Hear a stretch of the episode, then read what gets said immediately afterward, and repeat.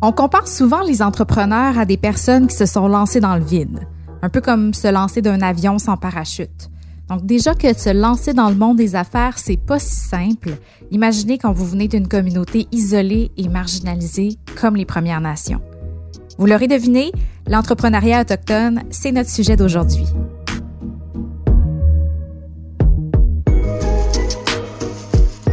Bienvenue à Déconstruire, le balado qui décortique le monde des affaires.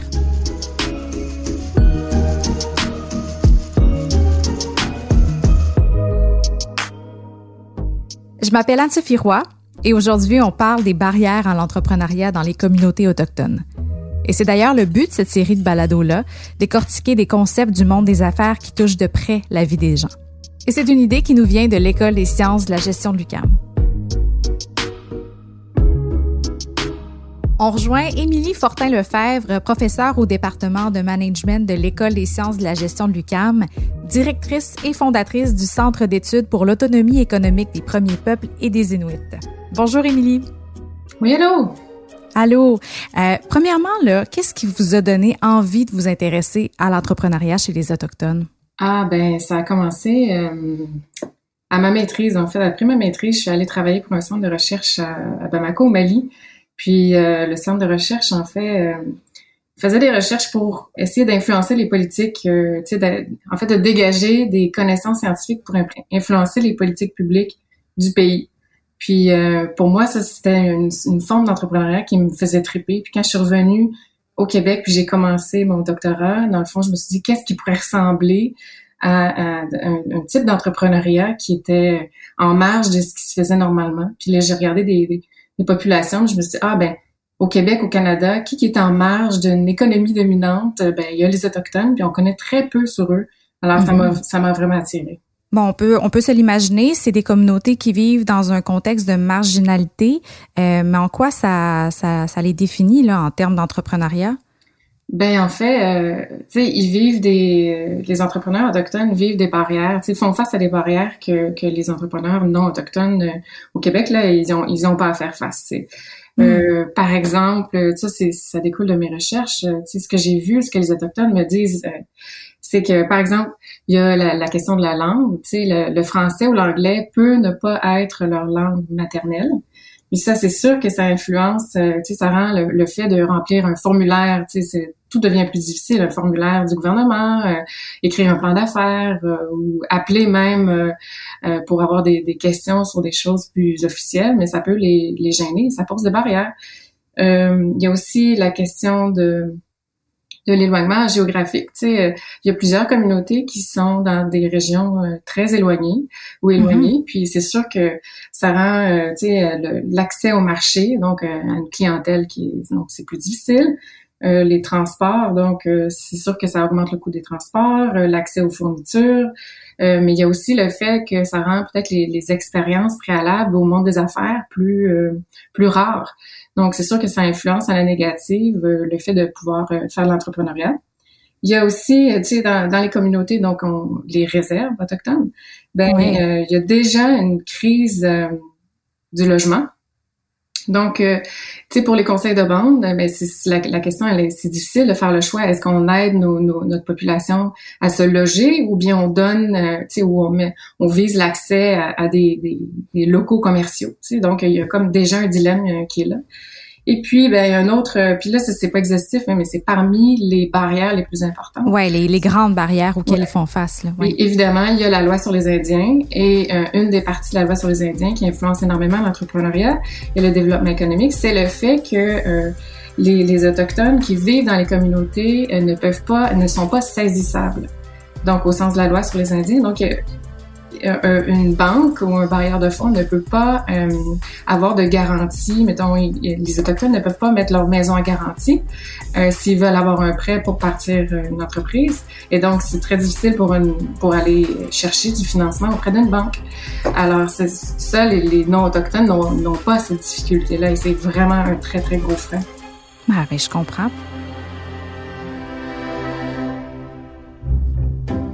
Mais malgré ça, ceux et celles qui décident de passer à, travers ces barrières-là, euh, comment ça influence leur façon d'entreprendre, puis, le modèle économique qu'ils veulent mettre de l'avant?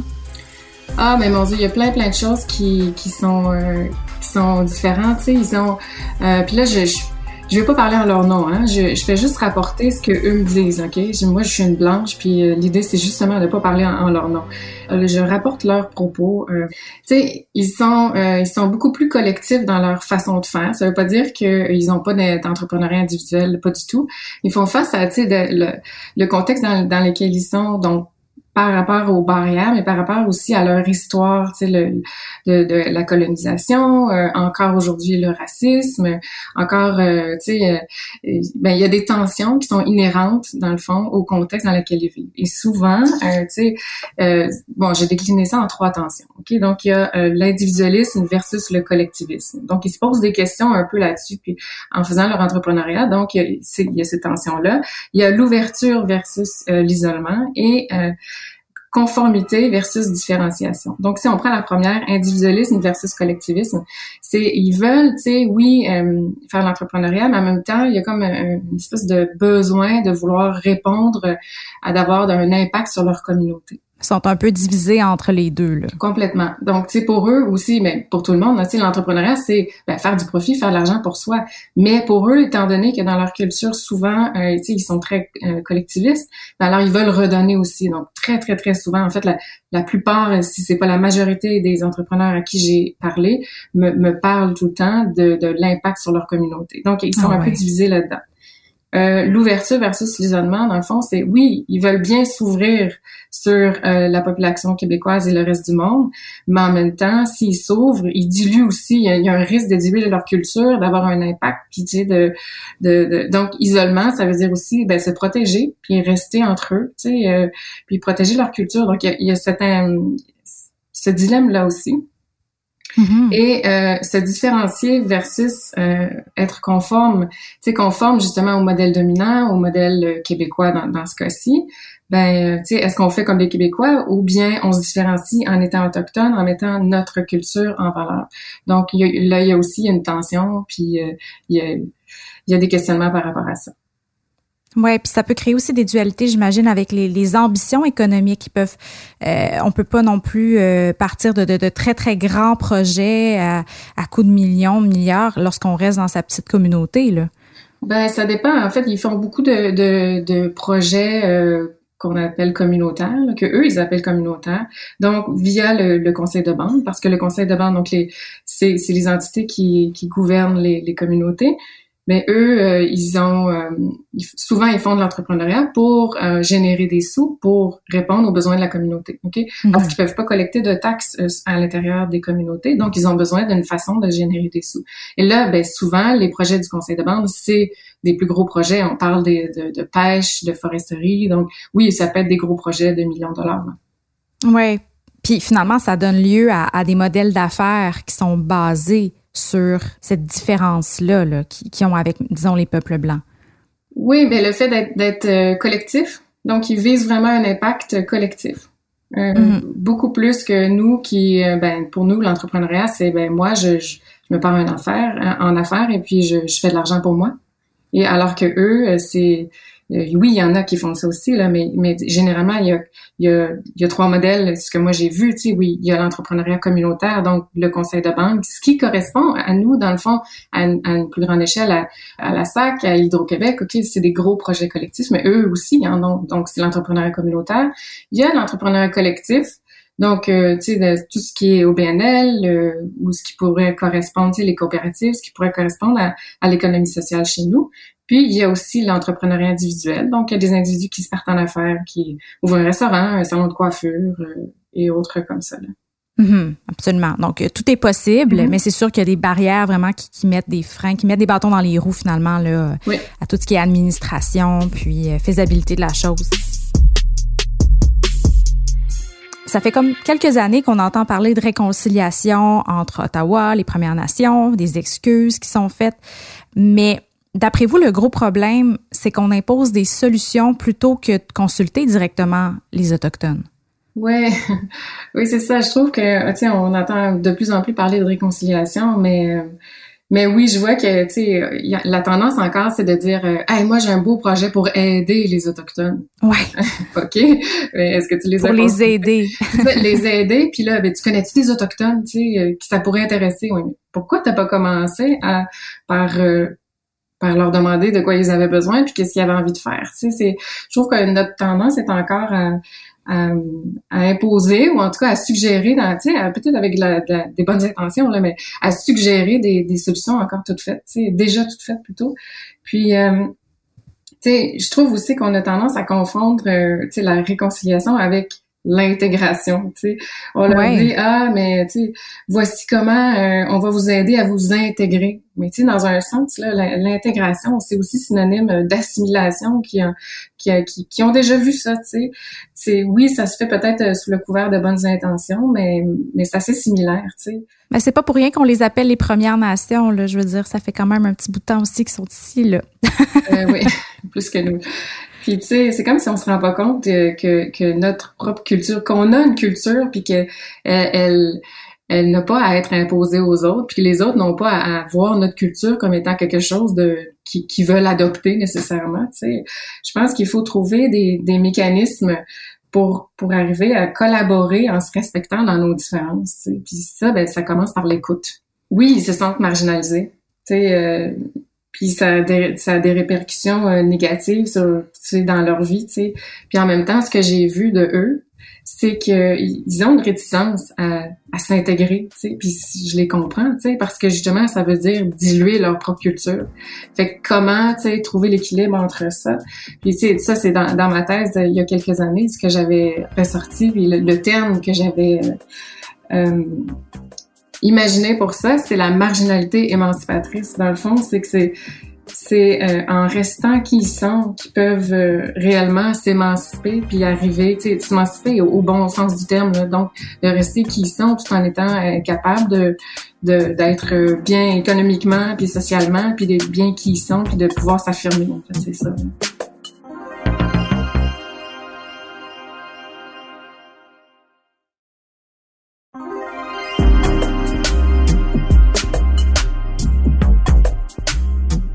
Tout à l'heure, on parlait de la barrière du financement auquel euh, les peuples autochtones font face, mais comment c'est possible pour un entrepreneur de, mettre à terme leur projet malgré ça?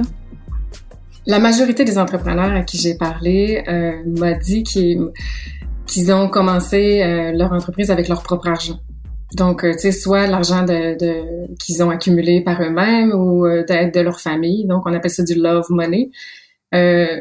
Après ça, ils peuvent quand même aller. Il y a des programmes qui existent, mais c'est juste que c'est, c'est plus difficile. Euh, ils n'ont pas accès justement aux banques. Euh, s'ils habitent en communauté, en tout cas, c'est plus difficile parce que justement, ils peuvent pas mettre leur maison en garantie. Donc, la plupart disent, ben moi, j'ai commencé, j'ai pas eu d'aide, euh, j'ai commencé avec mon propre argent.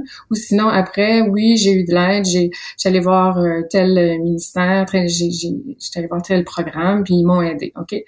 Euh, mais sinon, ben il y a aussi, tu sais, euh, s'ils sortent des communautés, mettons euh, qu'ils habitent pas en communauté, ben là, ils peuvent, là, ils sont comme tout le monde, tu sais, ils ont, ils peuvent s'acheter une maison puis mettre leur maison en garantie. C'est juste que s'ils habitent dans les réserves, ça devient plus compliqué. C'est, c'est ça. Et après, ben, rentre en compte l'autre barrière qui est la dualité entre s'éloigner de sa réserve, donc de sa communauté. Oui, ben c'est ça. Puis là, après ça, de bon, est-ce que je me conforme ou bien je, je, je reste, tu sais, culturellement, euh, tu sais, que, que je mets de, l'avant ma culture, puis euh, euh, que je fais la promotion de ma culture, de qui je suis, puis je suis fière, tu sais. Fait que c'est tout ça qui, qui rentre en ligne de compte, tu sais, de sortir de la communauté. Ben là, c'est c'est plate parce que ça, mais pour, pour plusieurs, là, ils disent bon, mais là, je m'éloigne de, des miens. tu sais, c'est c'est pas nécessairement leur premier choix de, de sortir de leur communauté non plus. Ouais, ils doivent constamment euh, peser le pour et le contre là, par rapport à leur choix. Oui, c'est ça, les tensions dont je parlais, euh, ils sont vraiment présentes là.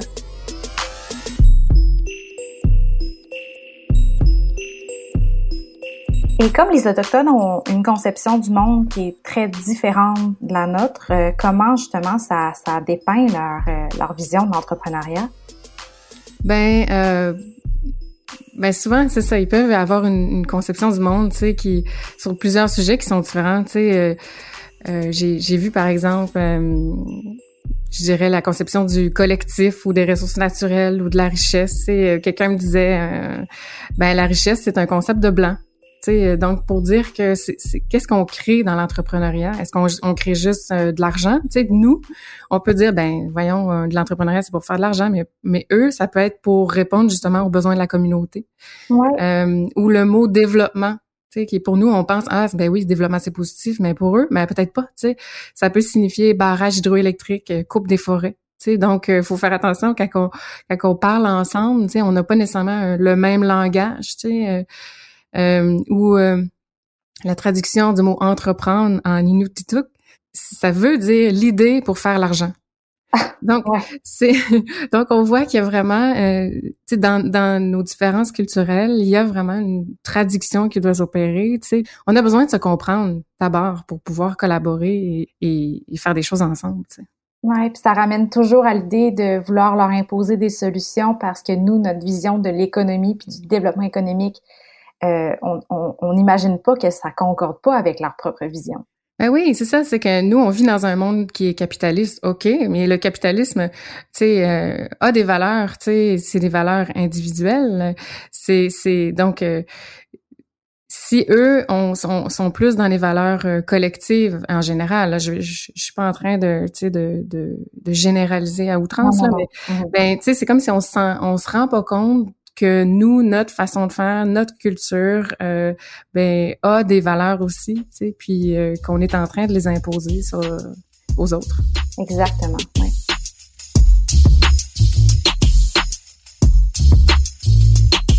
À la lumière de vos recherches, ce serait quoi les solutions à mettre de l'avant pour justement atteindre cette émancipation-là? Ben, en fait, c'est de, c'est de, de commencer par les écouter c'est ce que j'ai fait, euh, dans, dans le centre euh, de, de l'ensemble d'études que j'ai mis sur pied pour l'autonomie économique des premiers peuples et des Inuits. L'idée, c'est de c'est de voir, tu de, de, de, les écouter puis de répondre à leurs besoins et de pas développer des solutions toutes faites pour dire, hey, qu'est-ce que, tu est-ce que ça vous tente, tu sais? Donc, euh, de s'écouter, point, d'apprendre à se connaître puis à se respecter dans nos différences. Puis après ça, peut-être que, tu sais, oui, on pourra parler de, de, réconciliation, mais pour se réconcilier, il faut être deux, tu sais, à la base. Absolument. Puis justement, euh, voudriez-vous euh, nous parler un petit peu plus du centre d'aide là euh, que vous avez mis sur pied? Je sais que c'est encore c'est embryonnaire, mais je veux dire, vous êtes en train là de, de, de vraiment le lancer. mais sur quoi portent vos recherches présentement? OK. Euh, ouais. Euh, donc, je suis en train de mettre sur pied euh, le Centre d'études pour l'autonomie économique des premiers peuples et des Inuits. Puis l'objectif, c'est de, de, répondre euh, aux besoins des organisations autochtones qui travaillent dans le développement économique euh, des premiers peuples et des Inuits. Donc, on, on, travaille ensemble, on collabore sur des sujets comme l'accompagnement entrepreneurial, euh, l'autosuffisance. là, on commence une recherche sur l'autosuffisance des 14 villages au Nunavik.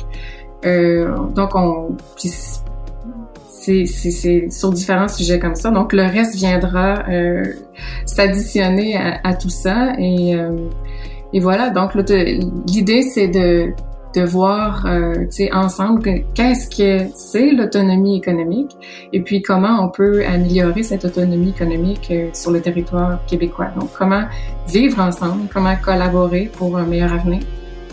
Ah oui, ben merci beaucoup, Émilie. Euh, ça a été une, une, rencontre euh, très éclairante. Ça nous a appris beaucoup sur euh, sur l'entrepreneuriat vraiment autochtone et sur toutes les barrières là, qu'ils doivent franchir. Merci beaucoup. Ben merci à vous. En rappel, Émilie Fortin-Lefebvre, professeure au département de management de l'École des sciences de la gestion de l'UQAM, directrice et fondatrice du Centre d'études pour l'autonomie économique des premiers peuples et des Inuits. Je suis Anne-Sophie Roy. Merci d'avoir écouté Déconstruire, le balado qui décortique le monde des affaires. Merci à Anne-Sophie Carpentier à la réalisation et au montage. Je vous rappelle que c'est une production de l'École des sciences de la gestion de l'UCAM et de Cube Radio. À la prochaine!